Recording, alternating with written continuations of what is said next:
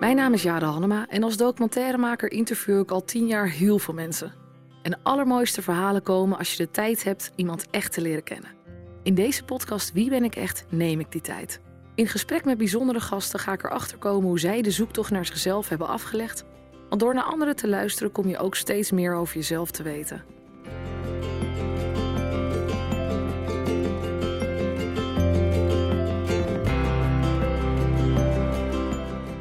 Welkom bij weer een nieuwe aflevering van de podcast Wie ben ik echt? En ik heb weer eens een gast voor de verandering. Dat is wel erg leuk.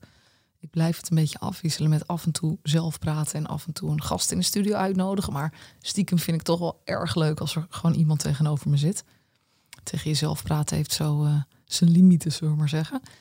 Dus ik ben heel blij dat Timon Dubbeling mijn gast is voor vandaag. En Timon is een echte avonturier. Hij heeft namelijk onder andere een fietstocht gemaakt van New York naar San Francisco. Maar zijn laatste lange reis was van Alaska naar Argentinië op de fiets. Anderhalf jaar heeft hij daarover gedaan en hij heeft heel veel avonturen beleefd. En ik ben heel benieuwd waarom hij zo'n groot avontuur is aangegaan.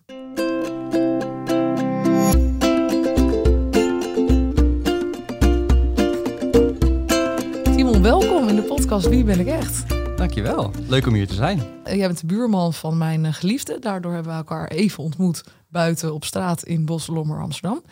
Maar ik hoorde al vrij snel dat jij een hele bijzondere reis had gemaakt. Meerdere reizen. Maar eentje, die van Alaska naar Argentinië, die was wel... Kijk, mensen reizen wel vaker. Prima, niks aan de hand. Alaska, Argentinië, kan ook. Maar jij deed het met de fiets. Ja. En dan denk je, valt je mond toch wel heel even open. Um, dat, jij bent oprecht een echte avonturier. Was jij dat als kind ook al? Oeh, dat is een goede vraag. Ik, ik weet niet of deze reis nou een reflectie is van een avontuurlijke kant van mezelf, of meer dat ik gewoon heel erg vrij ben opgevoed en altijd wel uh, het idee heb gehad dat ik dat er eigenlijk geen grenzen waren aan wat ik zou doen, maar dat ik daar wel ook wel zelfverantwoordelijkheid in zou moeten dragen. Zo, dat is heel mooi. En hoe, hoe precies ben jij dan opgegroeid, dat dat zo vrij was? Ja, nou heel vrij en, en open. Uh, daarbij komt ook dat ik de jongste ben van vier. Dus uh, alle deuren zijn door mijn broer en twee zussen wel uh, op een kiertje gezet. Um, dus ik kon daar altijd wel heel erg fijn op meeliften. Ik denk dat dat ook wel een rol speelt. En wanneer begon het bij jou dan dat je dacht, hmm, ik ga eens verder kijken dan Nederland? Oeh, nou dat is wel een vrij permanent deel van, me, van mijn persoonlijkheid geweest. Ik heb ook lange tijd in het buitenland gewoond, gestudeerd, gewerkt, gereisd. Uh, eigenlijk ben ik pas vorig jaar voor het eerst sinds lange tijd ook terug in Nederland. Juist om weer een beetje die binding met, met de, de roots te vinden. Want jij bent, had je echt het gevoel dat je was verwijderd van, van Nederland, Nederlanderschap? Nou, het gekke was dat ik tijdens die reis steeds vaker doorkreeg dat ik vragen over Nederland en over onze cultuur uh, moeilijk kon beantwoorden. En daarbij besefte ik dat de waarde van zo'n reis is ook deels het contrast met het thuis.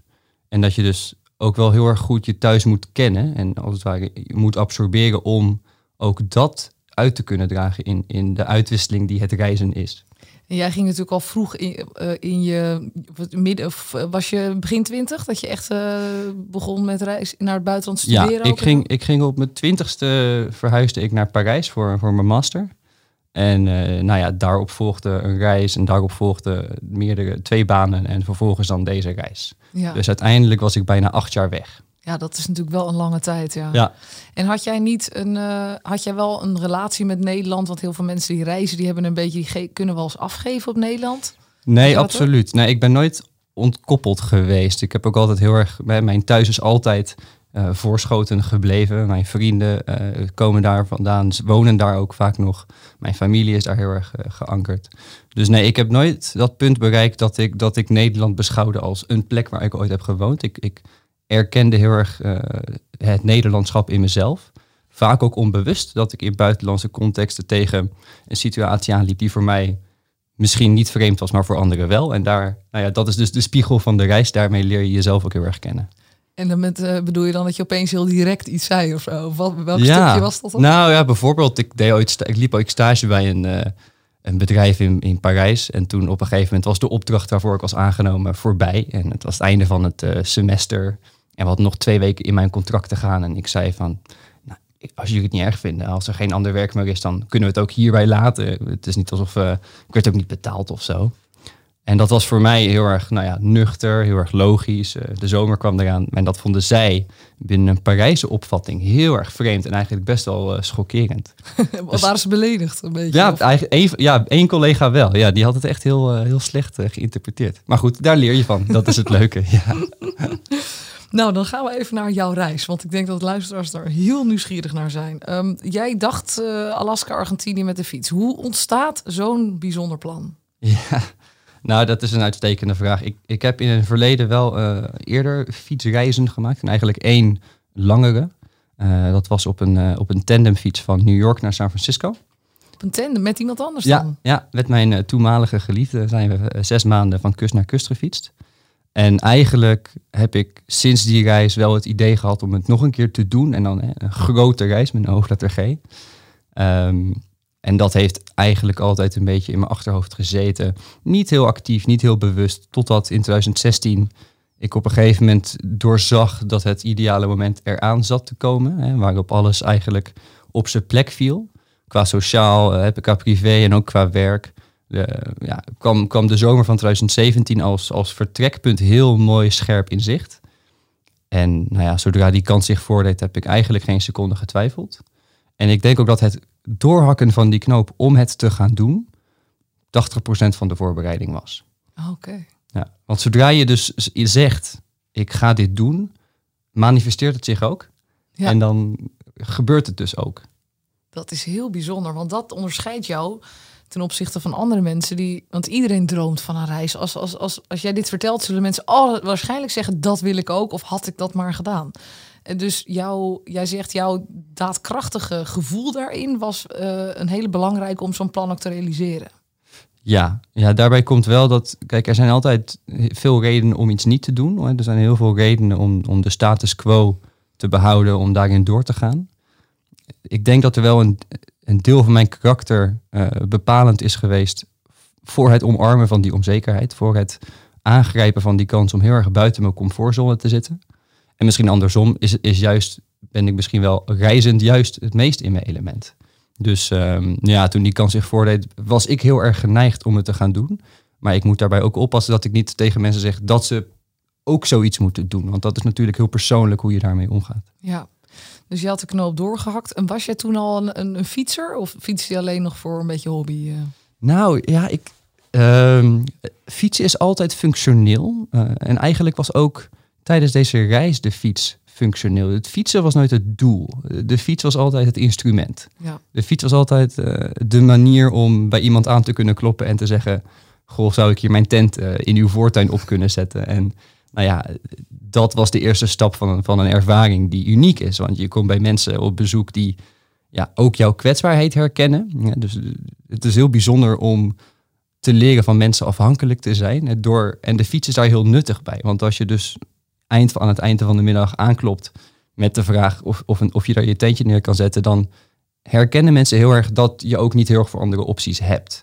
En dat creëert een band die, die heel bijzonder is waar je ook bent, in elk land ter wereld, merk je dat er toch een, een, een moment van uh, ja, humaniteit uh, opkomt. Het is heel interessant wat je zegt. Want ik kan me voorstellen, als jij inderdaad met een uh, chique auto voorbij rijdt en zegt: Ik kan even geen hotel vinden, vinden jullie het heel erg dat ik hier even crash? Dat mensen dat toch, ja, dat dat minder ja. geaccepteerd wordt. Of nou, zo. dan is het antwoord: rij nog een half uurtje ja. verder en dan ben je in het volgende dorp. Terwijl op een fietsreis je natuurlijk zodanig blootgesteld bent aan elementen dat het heel vaak voorkomt dat je moet improviseren. Ja.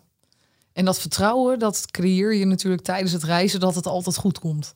Ja, nou ja, in principe zijn mensen goed totdat het tegendeel bewezen is. En ja, zo'n reis als deze moet je heel erg maken met het vertrouwen in de ander. Uh, en ook in het vertrouwen dat mensen dus die kwetsbaarheid herkennen. Dat zij doorhebben dat jij aanklopt omdat jij ja, geen andere opties hebt. En uh, ja, ik heb eigenlijk alleen maar positieve ervaringen op dat gebied. Dus de meeste mensen deugen, zoals Rutger Bregman uh, pretendeert. De meeste mensen deugen, ja, dat is een hele uh, ja, veelzeggende zinsnede, dat vind ik wel. Ja, ja mooi. Nou, je had al die ervaring uh, op een tandemfiets met jouw ex. Ging, het ging niet uit de, na die reis of had dat iets met elkaar te maken? Nee, nee, die reis. Ik denk dat we die, tijdens die reis hebben we nog wel het minst ruzie gemaakt ooit. Dat uh, was eigenlijk, ja, het is zo'n bijzondere ervaring. Ehm, je hebt heel erg het gevoel dat elk moment uniek is. Je gaat ook volledig op in het moment. Uh, dus nou ja, nee, die, rela die relatie heeft die reis heel erg uh, goed overleefd. Oh, ja, zeker. Okay. Ja. Maar deze reis heb jij alleen gemaakt? Nou, dat is ook de grap. Dus deze reis heb ik uh, alleen gemaakt in de zin van dat ik toen in, in 2016 heb ik de knoop doorgehakt om het te gaan doen. En vrij snel kwam er, kwam er interesse van andere mensen om nou, een deel mee te fietsen. Zo is mijn zus de eerste twee maanden meegefietst vanaf Alaska naar Vancouver. Is een andere vriend naar Los Angeles gevlogen en samen met mij door Mexico tot en met Mexico stad gefietst. Nou, toen kwamen mijn ouders nog op bezoek in Costa Rica. Een andere vriend kwam naar Colombia in vliegen. En om het nog heel complex te maken, tussen het moment dat ik besloot om de reis te maken en uh, nou ja, de reis zelf ontstond er een nieuwe relatie die tot op heden uh, in stand is en heel, wow. heel mooi en vrolijk is. En uh, mijn geliefde is ook drie keer naar, naar mij gekomen, waarvan de derde keer ze ook een fiets met zich mee had en we samen vanuit Peru tot en met Argentinië het laatste deel hebben gedaan. Wauw, dus dan ontmoet, inderdaad, dat zal je net zien. Dan ontmoet je iemand in de periode van je grote plannen. En, en een lange afstandsrelatie best pittig natuurlijk. Maar dat ja. uh, is goed, uh, hebben jullie goed doorstaan. Ja, dat hebben we goed doorstaan. Ik denk dat we ook met, met heel veel bewustzijn die keuze hebben gemaakt om het te doen. Um, en dat, dat heeft ons ook heel erg gedwongen om vrij snel serieus te overwegen wat die relatie er voor ons betekende. En uiteindelijk heeft dat heel erg veel vruchten afgeworpen. En dat merk ik nu nog steeds. Mooi. Nou, dan fietste jij dus om en om, dus en met mensen en ja. alleen. Heb je een voorkeur in wat je prettiger vindt? Nou, ik, ik, dat is ook wel fascinerend als ik daar nu over nadenk. Want aan het begin dacht ik, deze reis wordt een solo-onderneming. Ik, ik, ik sluit me af van de wereld. Ik ga op in mijn eigen bubbel. En, en kom als het ware herrezen of zo terug naar, naar, naar de bewoonde wereld of naar het normale leven. Um, en uiteindelijk heb ik van die 16 maanden dat ik weg was, vijf maanden alleen gereisd. Dus dat valt best mee. Uh, en de les is eigenlijk dat de momenten die me nu nog het scherpst bijstaan, juist de momenten zijn die ik heb gedeeld met mensen die ik ook kende. Nou heb ik ook enorm genoten van de delen die, hè, waarop ik alleen was. Want je bent volledig vrij om te gaan en te staan wanneer en waar je wilt. Dus, dus die totale vrijheid ervaar je het best als je alleen bent. En dan maak je ook sneller contacten met mensen om je heen. Dus uiteindelijk vond ik ze allebei fantastisch en was het juist mooi om van de ene, van de ene situatie in de andere situatie terecht te komen. Want door te leren alleen te zijn, leer je ook veel meer te genieten van de momenten waarop je wel gezelschap hebt. Dat is heel mooi gezegd, ja. Want toen jij uh, deze reis wilde maken, had jij van jezelf een doel van ik wil iets bereiken, ik wil mezelf nog beter leren kennen of ik wil puntje puntje ontdekken? Ja, dat is een goede vraag het, was een, het was een reis met een open einde. Dus ik, ik ben niet naar Alaska gevlogen met het idee, ik, ik ga naar Argentinië. Um, mijn wens was om een soort zeeman op land te zijn. Gewoon heel erg vrij, ongebonden. Um, en natuurlijk wel met het idee om langzamerhand naar het zuiden te gaan. Dus ik wilde veel lezen, ik wilde veel in de natuur zijn. Uh, ik wilde vooral leren over de culturen, de plekken die ik, die ik tegenkwam. Uh, ik wilde Spaans leren. Wat overigens fantastisch uitpakte, want vanaf Alaska tot en met Argentinië heb je eigenlijk alleen Engels en Spaans nodig om ook met iedereen te, te kunnen communiceren. Dus ik denk dat ik ook in het begin vooral heb geprobeerd om niet al te ambitieus te zijn over mijn doelstellingen en gewoon vooral erop te vertrouwen dat um, een reis als deze mij zou maken.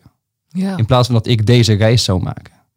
Als ja. je je openstelt tot wat zo'n reis betekent, laat je dus ook toe dat het je overkomt. Het leren alleen te zijn, het afhankelijk zijn van, van vreemdelingen, um, echt opgaan in het moment, uh, opgaan in de elementen.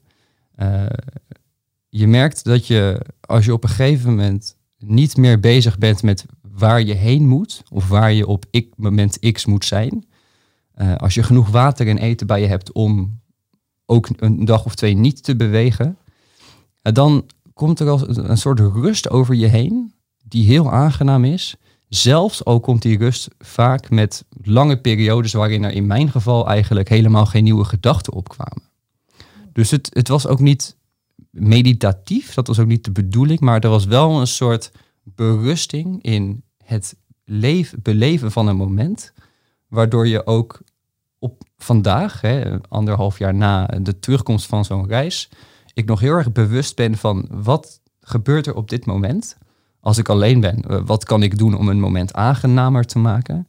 Maar ook als ik mensen zie of als ik bepaalde mensen, als ik bepaalde dingen onderneem, ja, wat, wat haal ik daaruit? En hoe, hoe, hoe haal ik daar eigenlijk het meeste uit? En hoe stop ik daar het meeste in?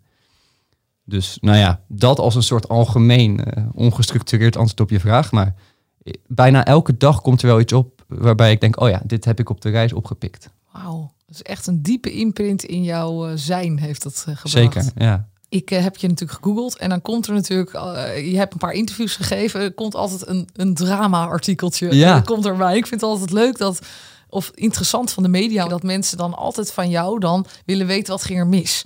Wat was er, wat ging er Ja. bijna mis? Eh, bijna dood. eh, Ja, de framing, zus. zoals je dat ja, laatst zei. Precies. Ja. En dat zag ik ook weer heel, heel erg in jouw artikel. Van, ehm, eh, dat, men, dat men toch graag wil weten wat het spannende element is. Omdat daar dan het avontuur vaak voor mensen ligt. Terwijl eh, dat is natuurlijk maar een fractie van het avontuur. Ik wil toch even weten zelf Ja. ook. Wat is er nou eh, gebeurd met het Mexicaans druk, drugskartel? In, waar moest je kruipend weg? Dat heb ik Oh, gelezen. dat verhaal. Ja, ja. Oh, ja. Dat was niet de vraag die ik dacht die je ging stellen. Nee, het Mexicaanse drugskartel. Ja, dat, was, dat is zo'n situatie waar je in terechtkomt. Waarbij je beseft dat je het niet had kunnen voorkomen. En het- ja, goed, je komt erin terecht. Ja. Ik was op dit moment met, me, met die vriend Niels, die dus naar Los Angeles was komen vliegen. En wij hadden net de oversteek gemaakt naar het vasteland van Mexico, dus vanaf Baja California. Waarbij we opeens in een hele ja, andere omgeving terechtkwamen. Heel vochtig, heel warm, heel klam. En wij probeerden aan het einde van de middag een, een plekje te zoeken en kwamen in een droge, een drooggelegde rivier terecht. Waar we dus gewoon doorheen fietsten. En we waren bijna aan het einde van een lang rechtstuk eh, om de bocht om te gaan toen wij achter ons een, eh, een truck zagen aankomen. Zo'n eh, zo'n open achterkant. En die keerde om en die stond dus in het midden van die rivierbedding ja, eigenlijk een beetje te staan. Totdat daar een paar minuten later een eerste scootertje op af kwam rijden. Nou, er vond iets van een transactie plaats. Scootertje reed weg. Twee minuten later kwam er een auto aanrijden. Ja, er gebeurde iets, die auto reed weer weg. Dus nou, het vermoeden is dat daar eh, drugs werd verhandeld. Want waarom zou zo'n auto anders op zo'n ongelooflijk onlogische plek gaan staan? Eh, maar het gevolg was wel dat wij inderdaad met onze fiets en, eh, en spullen en al door die bocht in de drooggelegde rivier zijn getijgerd. Want ja, wij moesten op een gegeven moment ook gaan koken. We moesten toch weer door met onze avond. Ehm, nou ja, we zijn gelukkig niet opgemerkt. Maar dat zijn wel situaties waarvan je denkt, ja, als mijn kinderen later dit soort dingen meemaken, dan eh, zou ik het natuurlijk van harte afraden. Maar ja, ehm, in, in bredere context accepteer je dat er bepaalde risico's zijn in zo'n reis. Eh, je, het is een illusie om te denken dat, dat er nooit iets mis zal gaan. Ehm, ik ben wel echt een optimist, dus ik, ik zeg altijd dat er niks misgaat. En ik besef dat als het misgaat, dat ik dan moet improviseren. Ehm, maar ja, ik heb ook wel geluk gehad. Weet je, dat is het ook. Ik bedoel, ik, ik praat er nu met een glimlach over en het valt allemaal echt hartstikke mee. Maar ja, niet ver na mij is er op een gegeven moment een Duitse fietser omgebracht. Op dezelfde route. Op, Echt waar? Ja, verkeerd moment, verkeerde tijdstip. Eh, verkeerde plek, verkeerde moment. Dus dat kan ook. Ja. Eh, en ik ben zelf ook overvallen. Ik dacht dat dat de vraag ja, was die je dat, ging dat stellen. was het tweede Ehm, waar ik heen wilde. Jij en bent echt ik- overvallen. ja. Ja, ja. Ja, en eh, nou ja, dat, dat overkomt je ook. En ik, in die situatie heb ik de mazzel gehad dat ik me er redelijk goed uit kon praten. En Maar jij had een aardige overvaller die nog spullen achterliet. Wat was ook weer precies het verhaal? ja, nou het gekke was dus, ik zat eh, bij een eh, klein meertje in de periferie van een stad. En dat is ook eigenlijk de gevaarlijkste omgeving in het algemeen. In het platteland heb je niks te vrezen. Echt, dit- daar ben ik van overtuigd. In het platteland zijn mensen heel rustig en ja, daar gaat helemaal geen dreiging vanuit. En het is in stedelijke gebieden dat je moet oppassen en dat je dus ook s'avonds eerder een hotelletje opzoekt in plaats van eh, ergens wild gaat kamperen. Maar goed, ik zat dus eh, aan een meertje en eh, alleen, lekker te lezen. En opeens zie ik uit mijn ooghoek drie jongens, een jaar of twintig, verschijnen met nou ja, pistolen op me gericht. Welk land was dit? Dit was in El Salvador. Overigens wist niemand op dit moment dat ik in El Salvador was. want ik was de dag daarvoor de grens overgestoken vanuit Guatemala. En nou ja, die drie jongens richten hun pistool op me en eh, vragen me wat ik aan het doen ben. En nou ja, dat is op binnen no time had ik door dat dit een hele acute situatie was. Er komt ook echt zo'n ja, golf van adrenaline door je heen. Ehm, en ik had al mijn waardevolle spullen ook bij me op dat moment. Want mijn fiets stond ergens anders geparkeerd. Dus ik had gedacht, nou dan neem ik al mijn spullen mee. Want het is veel beter. Maar dit scenario was natuurlijk een, het ergste scenario wat er vervolgens kan gebeuren.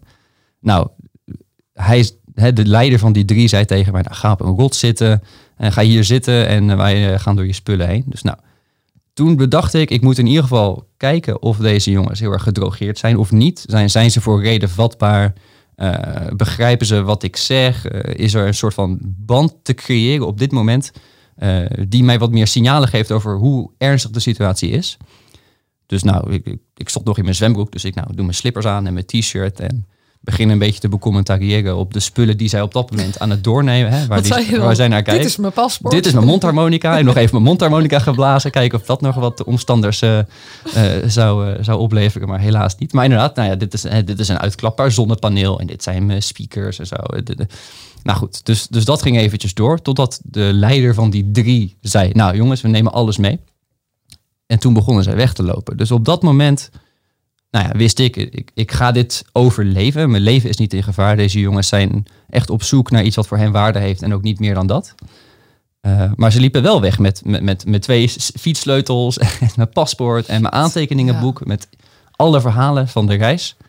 Um, dus toen ben ik met ze meegelopen. En, uh, en toen zei ik tegen die jongen met de fietstas, dus de, een van de twee tassen die op het fiets, op, daadwerkelijk op de fiets gaat waar al mijn waardevolle spullen in zaten, zei ik, nou geef me op zijn minst mijn sleutel terug, dat ik weer door kan fietsen. Ja. Nou, vervolgens uh, kreeg hij daar toestemming voor. Dus hij draait die tas naar me toe. En ik doe mijn hand in die tas. En ik weet heel goed waar die fietssleutels zitten. Maar ik ben vooral geïnteresseerd in de rest van die tas. Dus ik, ja. en dit is puur instinct. Ik weet niet waar dit vandaan komt. Maar op dat moment doe ik alsof de sleutels vastzitten ik pak mijn handdoek die op mijn schouder rust, die leg ik op zijn schouder. Zo van, oh, hou deze even één seconde vast. En in dezelfde beweging haal ik mijn fietstas uit zijn hand. En vervolgens haal ik meteen mijn portemonnee eruit. Waarbij ik dus eigenlijk de logica te, teweeg breng van, nou, jullie krijgen wat voor jullie waarde heeft, maar ik hou wat voor mij waarde heeft. Ja. En dat was eigenlijk ook een beetje hoe de situatie vervolgens eindigde. Um, waarbij ik ook nog zelfs mijn telefoon wist terug te krijgen. Dus nou, al met al uh, waren het hele ja, redelijke overvallers. Um, en het, is, het, klinkt nu heel spannend, maar kijk, het had ik deze hele situatie vermeden. En tegelijkertijd, ja, je, je reist door Centraal-Amerika. Uh, je weet dat er, dit een regio is die heel uh, ja, risicovol kan zijn. Nou ja, dan heb je de afweging, ga ik er dan, uh, vermijd ik het dan om die risico's te vermijden? En dat was een afweging die, die bij mij persoonlijk niet heel veel weerklank vond, omdat ik, ja, toch ervan overtuigd ben dat die regio heel veel heeft te bieden. En dat was ook voor mij echt een, een, een miniem detail in de reis verder. Want ik, ik weet nog goed dat ik op mijn fiets stapte na dit hele gebeuren. Ik was natuurlijk één tas met spullen kwijt, maar vervangbare spullen. En ik weet nog goed dat ik op, op mijn fiets stapte en ik ja, fietste nog een beetje in een soort van half shock terug naar de stad. En op, op de weg liepen drie mannen zijwaarts langs op me af. Dus in de volle breedte van de weg. En terwijl ik op ze affietste, merk, zag ik ze langzaam naar de zijkant van de weg bewegen. En besefte ik, oh ja, dit is de wereld die ik tot op heden heb gezien. En die ook een soort normaal is geworden. En ik ga nu niet een soort wantrouwen inbouwen jegens de mensen hier. Dat, uh, dat is zeker niet de instelling van de reis. En ik heb het verhaal gedaan op Facebook. Ik denk, dan vertel ik het één keer. Dan is het ook goed. Dan ben ik er niet de komende weken nog heel veel mee bezig. Uh, en de reis ging verder. De volgende dag ben ik opgestapt. En, uh, en ben ik verder gefietst. En uh, de spullen die, die ik kwijt ben geraakt, heb ik geleidelijk aan vervangen. Ja, dat is wel een heel bijzonder verhaal. Heel bijzonder verhaal. En ik vind het heel knap dat jij je niet hebt laten leiden door die angstige situatie. Wat toch kan gebeuren als een klein trauma ergens in jezelf. En dat je dat toch plakt op je nieuwe ervaringen daarop volgend. Ja, ja, en dat is denk ik diep persoonlijk hoe je daarmee omgaat. Dus ik, uh, ook, ook terwijl ik het verhaal vertel, besef ik, ja, er zijn echt elementen die ik een ander niet zou aanraden. Hè? Dus, en, ik, en als ik op dat moment niet alleen was geweest, had ik waarschijnlijk ook heel anders gehandeld. Ja. Want ik reageer omdat ik alleen mezelf in zo'n situatie in overweging hoef te nemen. Ik, mijn vriendin was er niet bij. Of eh, die, Niels was er niet bij. Of, dus nou ja, dat, dat kleurt zo'n situatie. Maar in alle eerlijkheid, het, het was deels geluk en het, het ging allemaal zo snel. Ja, ja, als je, ja dat, dat hoor je vaker in zo'n situatie. Dat alles als een flits gaat en dat je maar wat doet en later over nadenkt wat je eigenlijk allemaal hebt gedaan. Ja, ik zou geen handboek schrijven met zo ga je om met roofovervallen in Centraal-Amerika. Nee, dat durf ik niet. Nou, waar ik ook aan dacht, en dat vind ik meteen voor mezelf een beetje een pijnlijk punt, maar ik ben een vrouw. En een vrouw op de fiets alleen is een heel ander verhaal dan een man op de fiets. Zeker. En ja. dat, dat heb jij ook als voordeel, want ik, ik weet niet hoe veilig het zou zijn als een vrouw in haar eentje uh, door Centraal-Amerika zou moeten fietsen. Wat denk, wat denk jij? Ja, nou dat is een heel goed punt. Um, laat ik beginnen door te stellen dat er ook heel veel vrouwen zijn die, die een dergelijke reis ondernemen. Um, maar daarbij ook stellen dat, dat dat wel degelijk meer moed vergt. Want er zijn gewoon heel veel situaties waar bij mij geen risico is, waar die bij een vrouw misschien wel zouden ontstaan. En dat kan gebeuren wanneer je ergens aanklopt, dat kan gebeuren als je om een lift vraagt. Dat kan in hele simpele situaties gebeuren. En soms is het er en merk, merk ik het niet eens, omdat ja, ik ben 1,80 meter, uh, er gebeurt mij niet zoveel. Dus um, dat is wel een overweging. Ja. ja. Dus nou ja, des, des te meer respect voor, voor vrouwen die zo'n reis individueel ondernemen. Ja, en misschien hebben vrouwen toch ook als ze slim zijn wel iets bij zich al, uh, om zichzelf te beschermen. Ja. Wat meer misschien dan mannen zouden doen. Maar ja, je moet toch wat als je niet ja. in een bosje gesleurd wil worden. En daar moet een vrouw misschien dan. Ja, het is, het is vreselijk eigenlijk dat toch in die wereld een tweesplitsing is van ja. als een man alleen op reis gaat en een vrouw. Want ik, ik was twee jaar geleden op Sri Lanka en was ik alleen weer aan het reizen. En toen merkte ik ook hoe de mannen inderdaad naar mij keken en naar mijn neef met die, ik daar, die daar woonde. Ja, dat is een wereld van verschil. En dan merk je ook dat dat is een van de vele voorbeelden van het privilege, om toch dat onderwerp aan te snijden, dat, ja. dat ik wel degelijk heb gevoeld. Dus het man zijn, uh, het blank zijn. Heel veel situaties waarin je toch een beetje de filosofie volgt van liever om vergiffenis vragen dan om toestemming ja, daar kom ik mee weg omdat ik een witte man ben. En dat, ja. is, ja, dat klinkt misschien heel erg soft of zo, maar dat is wel zo. En het is ook zo dat het enorm helpt om van een cultuur te komen waar dit soort zelfontplooiing wordt aangemoedigd. Hele delen van de wereld zien mensen zichzelf niet, niet als eerste als individu, maar ten eerste als lid van een familie of lid van een gemeenschap. En de notie dat je anderhalf jaar een beetje lanterfanterend door de wereld gaat reizen, zou dan als eerste tot de vraag leiden, ja, maar en je familie dan? En, en dit dan? Dus ja, ongelooflijk veel lagen aan privilege die zo'n reis vormgeven. En, uh, maar goed, hè, het, het, ja. man zijn is daar één van. Nee, precies, precies. Want dat is een, ook de vraag die je waarschijnlijk vaak krijgt als jij uh, bij families thuis komt. Van ja, maar wie, waar zijn je ouders? Waar is je vrouw? Waar zijn je kinderen? Ja. Toch? Dat vragen ze waarschijnlijk. Ja, ja in, in de, de, met de belangrijkste vraag eerst was het altijd uh, Messi of Ronaldo. Dan uh, ben je getrouwd. Kan je zwemmen? En wat voor fruit groeit er in Nederland? Dat was ongeveer de, de, de ranglijst van meest naar minst relevante vragen. Kan je zwemmen? Oh, dat vind ja, ik nou kunnen we zwemmen? Dat oh. vinden mensen heel interessant om te weten. Terwijl Nederland zwemland is, dus dan kan je veel over vertellen natuurlijk. Ja, nou ik dacht vooral heel veel vragen over uh, de, de wietcultuur te krijgen. Maar het, veel meer dan dat waren mensen geïnteresseerd in de Nederlandse koeien. De, de vacas Holandesas hebben een legendarische status in, uh, oh, ja? in Zuid-Amerika. Wat, ja. wat, wat, wat, is dat voor status dan? Ja, ik ben goed, mijn god. Uh, we hebben veel melk en uh, gezonde koeien. En ja, blijkbaar een soort toonbeeld in de, in de koeiengemeenschap. Nooit geweten. Ja. Maar want jij kwam natuurlijk veel dus op platte, in plattelandsgebieden, waarin natuurlijk de, de gesprekken snel over het land gaan. Over inderdaad fruit, planten, ja. koeien. Uh, ja, ja, en mijn god, ik heb met jongens meegelopen van mijn leeftijd, die mij ja, een beetje hun, hun omgeving toonden. En gewoon, ja, we liepen naar bomen die zij omhakten en zeiden, ja, deze kan je eten. Of we liepen naar een boom en ze zeiden, pas op voor, dat, voor die vrucht, maar die kan je wel eten. En ja, toen zag ik heel erg dat die verbondenheid met de natuur, uh, in ieder geval in een groot deel van mijn reis, veel meer aanwezig was dan wij dat hier gewend zijn. En het is best grappig om te kijken, wat is nou, wat is nou wijsheid, wat is nou kennis en wat is nou nuttig in een leven. Um, en nou ja, die spiegel dus, hè, die je elkaar voorhoudt, die, is die geeft ook heel veel nederigheid. Want het maakt mij, dat doet mij beseffen dat ik heel veel dingen die zij doen helemaal niet zou kunnen. Ehm, en dat, en dat, dat wij of ik heel veel te leren heb van, van een cultuur die naar onze maatstaven arm is. Terwijl dat natuurlijk een heel erg scheef beeld geeft. En ik wil niet, ik wil waken dat ik niet die armoede romantiseer of zo. Hè? Want mensen, ik heb ook vaak genoeg een gesprek gehad waar mensen zeggen: hè, wat is het eigenlijk oneerlijk? Ja. Dat jij hier heen kunt fietsen, maar ik nooit naar jouw land zou kunnen gaan. En dat is ook zo, weet je wel. Dus ja, de waarheid ligt natuurlijk altijd een beetje in het midden, maar van reizen word je uiteindelijk altijd nederig. Ja, ja.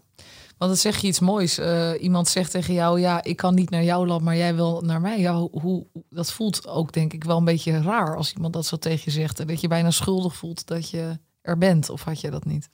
Nou, ja, het is een goede vraag. Ik denk, het, schuldig is denk ik niet, niet zozeer het woord. Het, het maakt me wel heel erg bewust van, van dat voordeel dat ik heb dat ik dit kan doen. Ehm, maar uiteindelijk kan je dat natuurlijk heel erg gladstrijken door zo'n situatie voor beide partijen eh, nuttig en waardevol te maken. Dus ik heb ook nooit mensen achtergelaten, denk ik, met het idee dat ik iets van hen heb, van hen heb genomen zonder iets terug te geven. Het was juist, juist die uitwisseling die dat moment mooi maakt. En ja, kijk, als mensen daar vervolgens een, een waardeoordeel over vellen, over hè, die Nederlander die hier langs kwam fietsen, ja, dan hoop ik dat dat losstaat van mij. Hè? Dus ik hoop toch dat ik als individu een brug weet te slaan met zo iemand. Eh, die verder reikt dan, dan dat gevoel dat mensen misschien zouden kunnen hebben. Maar ja, een erkenning van, van, dat, van die ongelijkheid is ook belangrijk. Zeker. Nou ben jij nu dus jezelf eh, in Nederland aan het settelen. En woon jij eigenlijk helemaal niet in de natuur. Hè? Woon gewoon in een stadswijk in Amsterdam. Mis je dan niet heel erg die, het contact met het buiten zijn en, en, en de natuur om je heen? Ja, dat is een goede vraag. Ik, eh, ik merk dat ik veel meer buiten ben tegenwoordig. Ook veel vaker eh, hè, momenten opzoek waar ik gewoon even ergens ga zitten en gewoon even weer eh, mijn zintuigen het werk laat doen. Eh, wat gebeurt er om me heen? Eh, gewoon de tijd nemen om ergens te zijn, ergens iets mee te maken. Ehm, en het, het constant leggen van nieuwe contacten mis ik wel. Tegelijkertijd, er waren ook wel momenten tijdens de reis dat ik heel erg verlangde naar eh, meedoen met Sinterklaas en niet via Skype. En verjaardagen meemaken en niet via Skype. En iemand spreken en niet via voice messages. Dus ja, uiteindelijk is het denk ik de kunst om, om van elk moment juist de voordelen te, te doorzien. Ehm, maar het is, wel een, het is wel een onderdeel van me geworden, eh, de reis. En als ik mijn ogen sluit, eh, dan vraag ik mezelf altijd, waar was ik vandaag drie jaar geleden? Of waar was ik vandaag twee jaar geleden? En wat maakte ik die dag mee? Dus het heeft een ongelooflijk diepe indruk op me gemaakt. Ik ben ook echt anders in het leven gaan staan. Ehm, denk aan hoe ik over werk denk in relatie tot eh, mijn privéleven. Eh, het, belang dat ik daaraan geef. Ehm, maar ook wel toch eh, nog steeds heel erg de zin om zo nu en dan zo'n reis te maken. En misschien niet van dezelfde proporties, want het leven verandert. Je kan niet altijd zomaar een jaar weg. Nog, het is ook maar de vraag of je dat zou willen. Ehm, maar ik zie mezelf bijvoorbeeld wel elke drie jaar drie maanden reizen. Want het is zo'n uitstekende manier om alles wat je op dat moment denkt en bent te herkalibreren. Want je bent er echt drie maanden, hè, als je drie maanden weg bent, dat betekent dus dat je aan het begin voldoende onzichtbaar, dat, dat het einde voldoende ver weg is om niet bezig te zijn met waar ben ik nu ten opzichte van waar ik moet zijn. Je bent gewoon. En, eh, en dat is een hele nuttige omgeving om, eh, mentale omgeving om bewust en onbewust knopen door te hakken. Mooi, heel mooi. En zou je dat er altijd met de fiets doen? Of denk je, ik ga van vervoersmiddel wisselen? Oeh. Nou, er zijn denk zijn- ja, toch, ja, de fiets is toch wel mijn eerste kandidaat. Ehm, omdat het dus inderdaad ook voor sociale redenen heel, heel bijzonder is. Eh, ik kan me ook heel goed voorstellen dat je een keer eh, een motor pakt of een, of een busje of zo. Of, ja, daar ben ik niet. Ik ben niet een soort ehm, fietsfundamentalist of zo. Maar ik, ik zie wel heel erg de voordelen van de fiets in ten opzichte van elk alternatief. Persoonlijk. Hè, dus vergeleken met wandelen eh, kan je verder en eh, kan je, kan je, ben je nog steeds blootgesteld aan de elementen, maar je kan nog wel steeds een afstand afleggen en je hoeft niks op je rug te dragen. En ten opzichte van elk gemotoriseerd eh, voertuig is dat het geen gemotoriseerd voertuig is. Klopt, dat is een groot verschil. Ja. Ja, oké. Dus de fiets staat nog wel, eh, is voorlopig nog niet van de troon gestoten, zullen we maar zeggen. Nee, nee, hij heeft een aantal maanden wat stof eh, vergaard. Maar nu eh, gebruik ik hem wat vaker. En ja, merk ik, het, het, het- alleen het zitten op die fiets brengt alweer een soort elementair geluk op. Ja, want je hebt net ook weer een fietstochtje achter de rug. Ja. En dan, dan, dan kom je weer in die, misschien die reis, dat reisgevoel terecht. Ja, zeker. Ja, en gisteren had ik bedacht dat ik een beetje een maniacaal idee, maar vanuit Amsterdam naar de voetbaltraining in Voorschoten zou fietsen na werk en dan voetbaltraining en terug. Nou, vervolgens kwam ik bij Alsmeer in de harde regen terecht. Dat heeft een uur geduurd. Toen zat ik druipend eh, ergens in de polder bij Leiden. Toen ik zag dat een uur eerder de training afgelast was.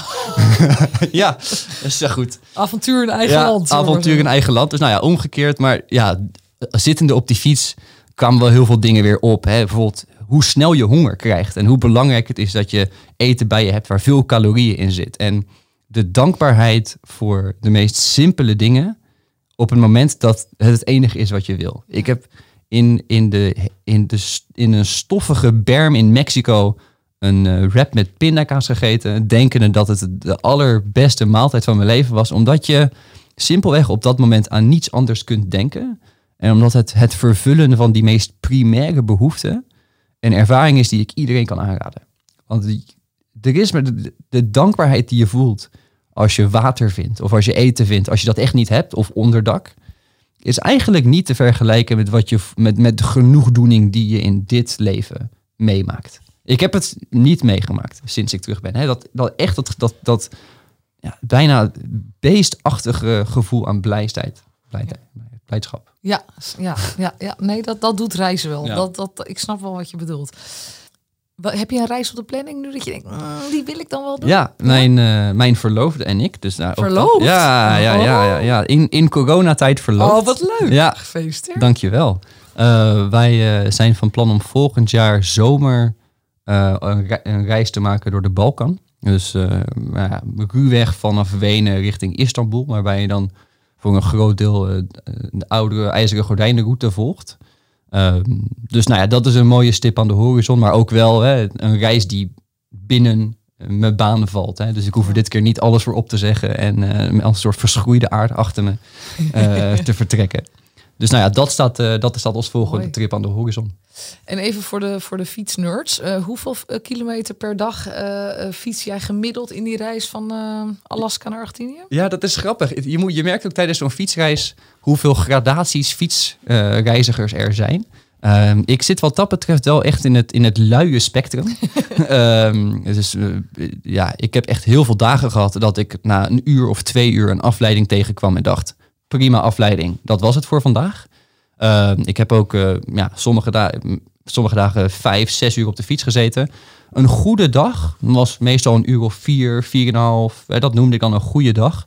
Eh, en dan eh, nou ja, legde ik een kilometer of 80, 90 af. Zo, Ik heb een keer de 120 aangeraakt. Ik heb ook eh, een keer de 6 kilometer aangeraakt. En alles daartussenin. Maar eh, altijd wel ervoor zorgen dat ik niet zodanig tot het gaatje ging... dat ik de volgende dag geen zin meer zou hebben om op te stappen. Ja, moet altijd nog leuk blijven. Want ja, je, bent, je moet anderhalf jaar fietsen, dus het moet wel ja, wel leuk blijven. en, en nogmaals, het fiets was altijd een instrument. En soms wist ik dat ik over een week wel in een bepaalde stad moest zijn. En dan had ik de keuze tussen een week lang heel hard fietsen of een week lang zijn waar ik was en vervolgens met de bus naar die locatie. En dan deed ik het tweede. Uh, dus ik, ik, heb ook echt niet van A tot Z alles Nee. gefietst, maar um, ja, wel van A tot Z alles beleefd. Ja, mooi. Mooi dat je jezelf ook gunde, omdat, want je hebt ook inderdaad diehard fietsers die, uh, die echt sowieso nooit een bus van zichzelf mogen nemen. Maar dat beperkt denk ik ook wel in je ontmoetingen en alles wat er tussendoor in je reis gebeurt. Ja, is, ook een, is ook een hele mooie manier van reizen. Maar bij mij persoonlijk niet, niet degene die ik, uh, nee. die ik de voorkeur geef. En wat is de beste maaltijd die je mee kan nemen op de fiets? wat vult het, het meest? Oeh, ik heb ongelooflijk veel pasta met tonijn gegeten. Uh, S ochtends uh, oatmeal, havermout. Uh, die heb ik ook wel geperfectioneerd. En verder, nou ja, wraps zijn nuttig, want die, zijn, die nemen weinig ruimte in. En die hebben, dus van die tortillas, nemen weinig ruimte in en die kan je pindakaas op smeren. Nou ja, pindakaas is een, is een hele goeie. En verder heel veel energiebarren en ja. wat je maar ook tegenkomt. Ja, wat uiteindelijk op zo'n fietsreis, wat je ook inneemt aan, aan suiker en, en frisdrank, je verbrandt het toch allemaal weer. Dus uh, Ja, je gaat ook niet letten van nou laat ik eens een gezond blaadje sla eten. Nee, het is gewoon alles wat er op dat moment is, dat moet je gewoon in je Ja. motor gooien, ja, zeg maar. ja, er heel lang heeft het, eh, ehm, het misverstand voorgeleefd, waarbij ik heel erg de nadruk legde op eh, eten moet heel veel calorieën hebben. En mijn eh, nou ja, ver- verloofde, destijds vriendin, eh, zei, nou ja, goed, eh, ik, wil het, ik wil het niet hebben over calorieën, want dat vind ik allemaal maar confronterend. Terwijl de logica juist andersom was. Dus ja, Want je moet nu ga je heel anders met eten om. Want je hebt gewoon natuurlijk nu een baan waarin je niet Ja. zoveel kilometer fietst. ja, ja maar dus dat is gewoon goed. je boterhammetje. Ook, ook met de herinnering aan die reis is het ongelooflijk fijn om met meer dan één pan te kunnen koken. Ja, precies. Ik had maar één pannetje. Ja, En, eh, en, en mijn god, 's ochtends koffie maken, dat duurde 40 minuten voordat het klaar was. Echt? Vlammetje opzetten, water koken, dan spruttelde dat eruit. Het was zo'n eh, zo'n Italiaanse Oh, ja. koffiemaker. Ja, dus dan wacht je 40 minuten, maar de eerste slok koffie die je dan neemt is ook ongelooflijk goed. Is wel waar. En dan heb je lekker lang geslapen en dan pak je rustig je spulletjes in en dan stap je op het zadel en dan ga je ja, in een soort rechte lijn het nieuwe onbekende tegemoet. En dat is zo bijzonder. Je, je, elk moment is fijn en als je toe, toe bent aan het volgende, dan is het enige wat je hoeft te doen op je fiets te stappen.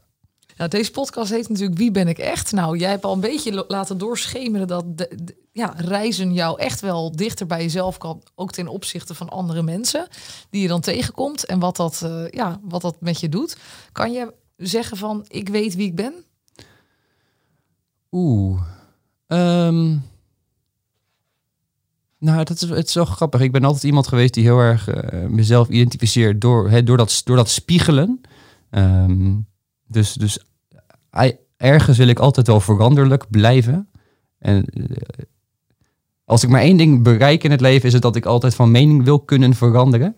Eh, nou is een mening natuurlijk niet wie je bent. Ehm, dus ik denk dat ik fundamenteel op bepaalde aspecten heel erg goed weet wie ik ben maar ook wel ja, besef dat, dat alles kan veranderen en dat ik niet al te stellig wil zijn in, in hoe ik in het leven sta en wat ik wel en niet eh, wil. Ehm, want ik heb ook gemerkt dat dat in de afgelopen jaren wel is veranderd. Dus misschien moeten we onszelf juist omarmen als eh, voor elk hoofdstuk van ons leven eh, een ander persoon zijn. Ja, waarom niet? Heb eh, is dat voor jou dan ook dat er een ander ge- geloof bij moet komen? Of, of heb jij geen geloof in iets hogers? Eh, nou, ik, ik denk dat ik me ja, een aantal jaren geleden wat, wat stelliger een atheïst zou noemen. Ik ben nu ook vooral na de reis wel heel erg ehm, gevoelig voor wat, eh, wat religie betekent en wat het levert. De gemeenschapszin en de betekenis en de symboliek en de verbinding die het teweeg brengt. En ook wel echt hoe mensen eh, in veel samenlevingen van een, een, een, een, een kerk afhankelijk zijn voor dingen waar wij naar de overheid kijken. Ehm, dus dus ik, ik geloof wel dat, dat er iets meer is. Eh, en ik denk dat we vooral eh, met z'n allen in een open dialoog moeten blijven over wat dat is. Maar ja, niet in een zin dat het een het ander uitsluit. Eh, ik denk dat wat mij interesseert is eigenlijk de overlap tussen alle religies. En, en die zoektocht individueel, maar ook die zoektocht als, als gemeenschap. Ehm, maar of, of, of die zingeving nou van een, van een enkele God komt, daar identificeer ik mij niet zo mee. Nee, nee, precies. Nou heb jij een heel leuk voorwerp mee. Dat kunnen de luisteraars natuurlijk niet zien, maar we gaan het gewoon omschrijven. Jouw helm van de reis. Ja. Heb je mee en er staan allemaal namen op over de hele helm beschreven. Wat zijn al, wie zijn al deze Ja, mensen? al deze mensen zijn dus eh, mensen bij wie ik over de vloer ben eh, geweest. Eh, of die mij op een aanzienlijke manier hebben, hebben geholpen. Ehm, en, en ook alle namen van mensen die met mij mee hebben gereisd staan erop. Ah ja, en dat is dus een soort project dat zich eh, al reizende eh, voltooide. En eh, ik moet zeggen, er is niet heel veel ruimte meer over. Nee, zeker niet. Kan je één naam uitlichten en daar het verhaal bij vertellen? Uitstekende vraag. Ja. ehm, ah, Ricardo Venegas Perez.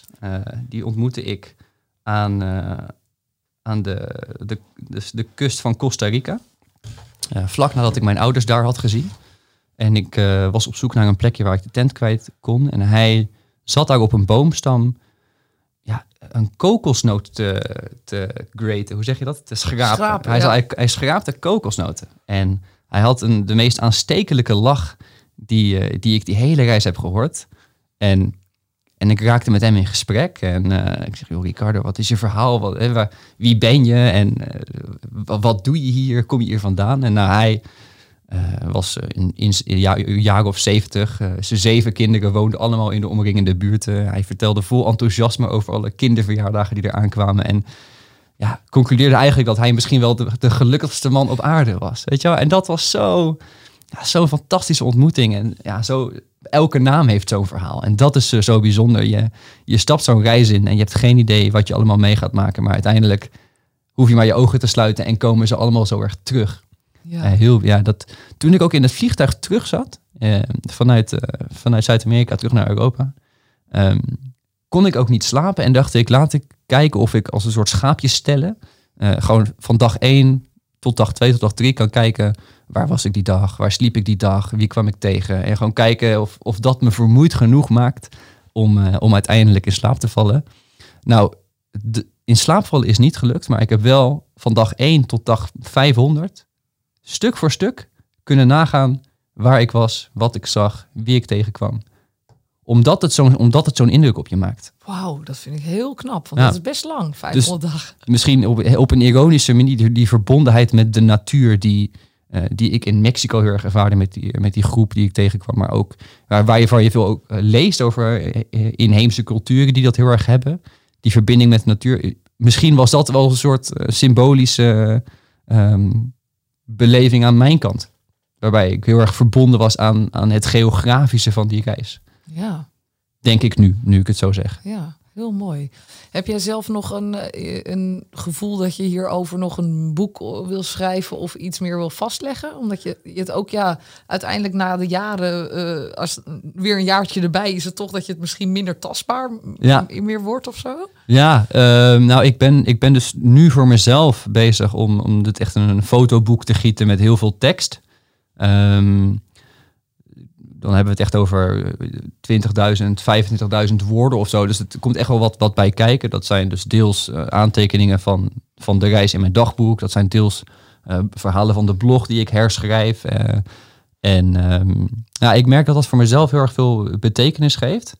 Eh, ik schrijf wel op een manier die soms heel erg staccato is en voor ja, de buitenstaander niet heel veel wil zeggen. Ehm, en ik ben ook wel ja, nederig genoeg om, om te beseffen hoe, hoeveel discipline het vergt om een boek te schrijven. En ik zou niet het schrijven van een boek als, als taak willen ervaren of als, als, als last. Ehm, maar goed, ook dit is een voorbeeld van iets waarvan ik dit nu zeg en over drie jaar misschien denk, joh, eh, ik moet er toch iets over schrijven of toch iets mee doen. Ehm, we leven natuurlijk wel in een wereld waar, waar en dat, beschreef jij vorige week ook heel goed, hè, men toch heel erg geneigd is om zichzelf naar buiten te tonen. Ehm, en ik ben daar ook niet, ik ben daar ook wel debet aan, merk ik. Hè. Ik merk ook wat ik tijdens die reis heel erg veel ja, motivatie en enthousiasme haalde, juist van het feit dat wat ik, wat ik de wereld in zond, dat dat tot leuke reacties leidde. Ehm, maar om nou, ja, ik ben, ik denk, ik, voor nu ben ik wat terughoudend om te stellen, ik, ik heb tijdens deze reis ja, eh, zoiets meegemaakt dat ik denk dat de wereld dit moet weten of zo. Dus daar ben ik wat, wat terughoudender in. Voor nu is het een project dat ik voor mezelf doe. Uh, maar dat betekent niet dat het in de toekomst niet uh, een andere vorm aan zou kunnen nemen. Maar de, het project dat ik nu doe, dat fotoboek, is voor mij een manier om het op te kunnen slaan, zodat ik ook weer verder kan, wetende dat ik als het ware heb geïnvesteerd in mijn toekomstig geluk. Want ik weet dat als ik dit over 10 jaar of over 20 jaar weer opensla en dat er details op komen die ik dan niet meer weet, dat dat ongelooflijk veel blijdschap teweeg zal brengen. Dus uh, nou ja, dat is de insteek die ik nu heb. En verder uh, hoop ik dat, dat uh, als ik iets wil uitdragen naar, naar de wereld toe, dat ik dat persoonlijk doe in, in ontmoetingen die, die ik met mensen heb. En dat uh, is misschien wel de meest waardevolle vorm. Mooi. Ik wil je heel hartelijk bedanken voor dit gesprek. Dankjewel. Ik kan natuurlijk deze podcast niet voorbij laten gaan voordat ik mijn sponsor heb genoemd, de pop-up podcast.studio. Als je een podcast wil opnemen, of je wil een voice-over opnemen, of je wil goed geluid onder je filmproductie, dan moet je absoluut zijn bij de pop-up podcast.studio in Haarlem. Want deze gasten die weten van wandelen. En ik ben blij dat zij mijn sponsor zijn. Bedankt voor het luisteren naar deze aflevering van Wie ben ik echt? Abonneer je op dit kanaal als je geen podcast wil missen. En als je het een leuk gesprek vond, laat even een review achter. Tot de volgende aflevering.